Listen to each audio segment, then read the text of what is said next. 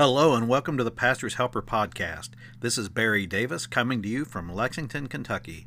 Today we are going to be talking about what a part-time or bivocational ministry is and the best way to go about applying for that type of ministry position.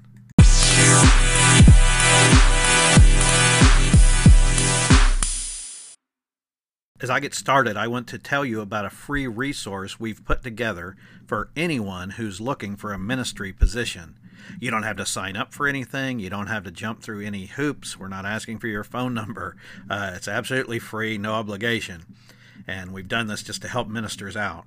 We have compiled every single web resource that we are aware of that lists ministry opportunities from all different denominations and fellowships.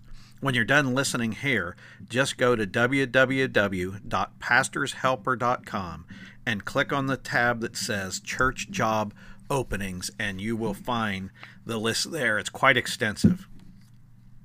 Well, you know, as we're talking about being bivocational or part-time in ministry, I speak from quite a bit of experience on this issue, having been in both full-time ministry and a pretty good-sized church, as well as a couple of ministries that were bivocational.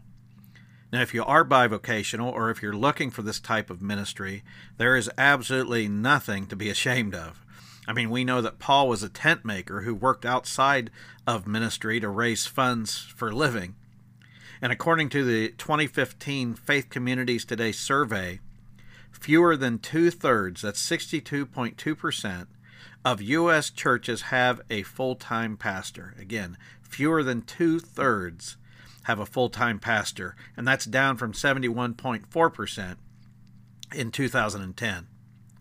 In other words, bivocational or part-time ministry is becoming the norm. And I'm no prophet, but if I had to guess, I wouldn't be at all surprised that a lot more churches go to a bivocational or part-time model based on some of the things they've learned they can do from this COVID experience we've been going through. Now, if you've been involved in ministry for any length of time and been on the search for a new ministry opportunity, you have seen these terms, bivocational and part-time, thrown around pretty loosely to describe the role the seeking church expects their future minister to fill. And I mean, what do those terms mean? You see them and you find out different people use those different ways. To the average person, part-time would describe someone who works under forty hours per week, and most likely twenty or less. Bivocational means that in addition to the ministry, this person also works at another job or even multiple jobs as well. And you know, on its face, most of us would assume both of these are part-time positions, but in the church world, things can get a little bit muddy. For instance, while some churches really mean it when they say they're not expecting the minister to work full-time, their actual requirements tell a different story. Let me give you an example of a church advertisement for a part-time position that was just recently published. Again, this is a real ad. Uh, I just looked at it just recently. Here's what it says. We are looking for a part-time minister to take over for our current aging pastor. We are a small country church with a beautiful church building, Sunday school rooms, and fellowship hall. Position would include all the normal duties of a pastor who loves people, wants to help our church grow spiritually, as well as attendance. Okay, so far so good. Then they list the requirements for this, again, part-time minister. Here they are. Teach the gospel of Jesus Christ. Teach the members to witness and serve the Lord. To preach or teach in three services a week, as well as plan revivals and special functions. Be willing to visit the community, hospital, and nursing homes. We are seeking a God-called man who has a deep-seated desire to serve the Lord and to lead his people in all aspects of a ministry.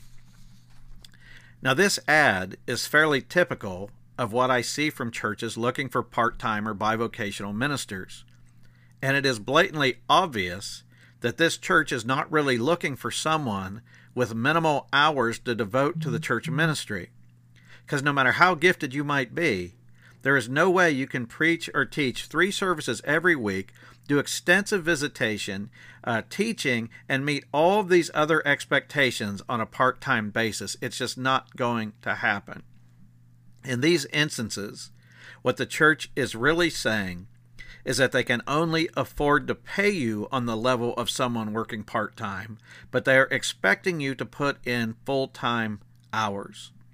And while it's perfectly understandable that many churches don't have the finances to offer a full-time salary, it'd be better and certainly more honest to just come out and say, we need someone to fulfill all the duties of a full-time pastor, but we can't afford to pay you what we'd like to.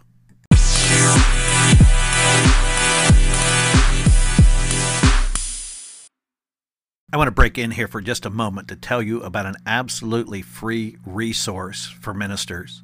You can download it at w w w dot free sermon outlines dot com. It is a book called fifty-two Topical Sermons, Volume one, and this is our gift to you just for listening. Again, go to w w w dot free sermon outlines dot com to get yours.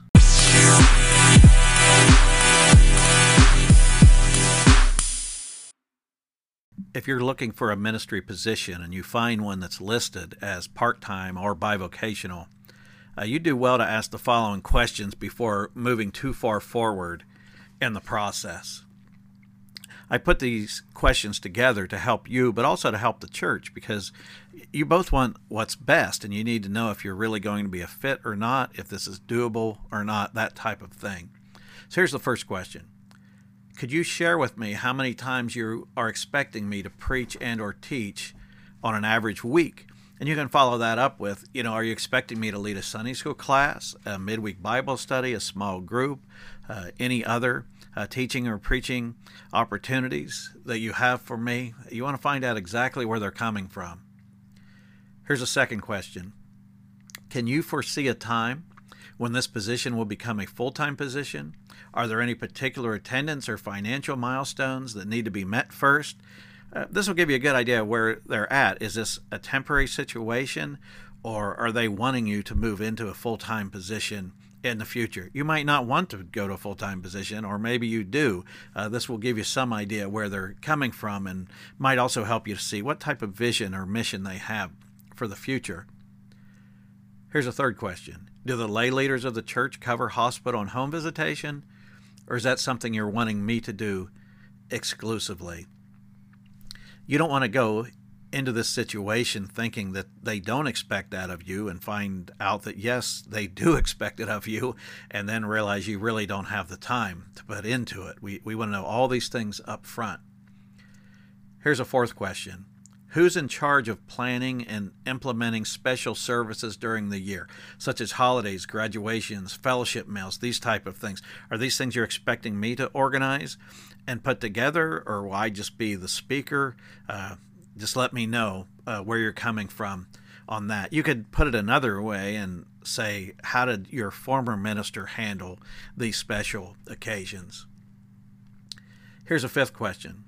Will I be overseeing weddings and funerals? Most likely you will be, but it doesn't hurt to ask. And when you ask these questions, not only are you getting information, but it's making them think through the process also, and maybe helping them to see whether what they expect from you is realistic or not.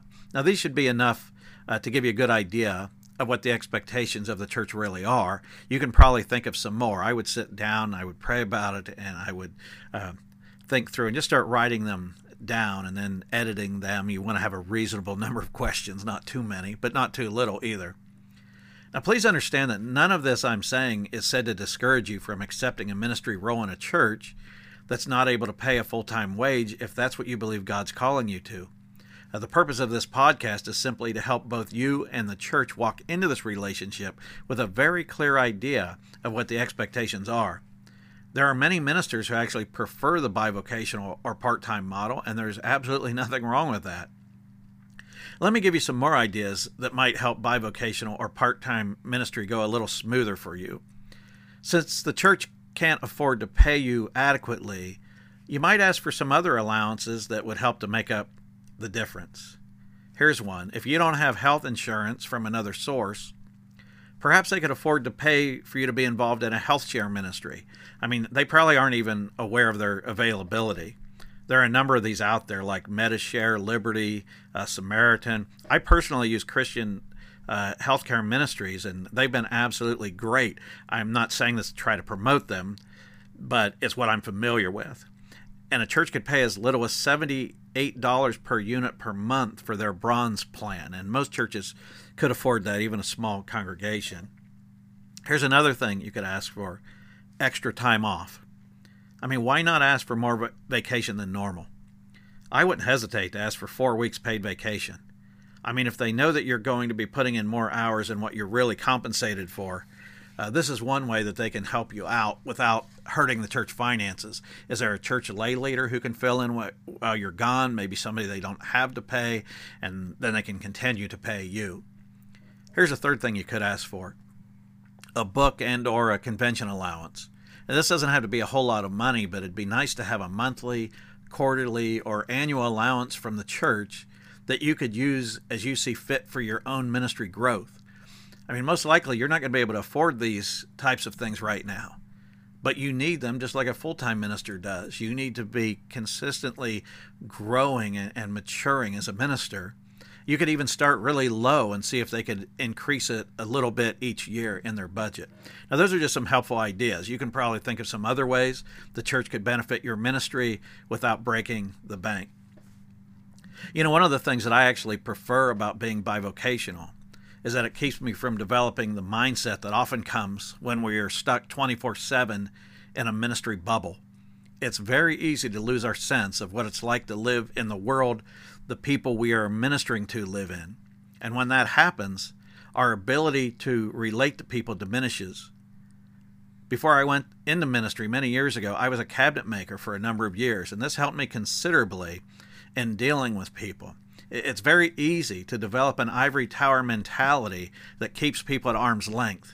I'm not implying that we become arrogant or anything along those lines. I'm just saying it's easy to forget what it's like to be out in the regular workforce, which makes our connection with people less than it could be. And when I have another job, it really keeps me in that loop, and I believe it is beneficial to our ministry. In closing, let me say thank you to all the part-time and bivocational ministers out there. You are needed, and I am extremely glad you're out there on the front lines doing ministry. May your numbers increase and your ministry be blessed. Don't forget to go to pastors helper dot com and click on that tab that says Church Job Opening so that you can see what's available out there. I think you might be surprised. And until next time, this is Barry Davis, the Pastor's Helper.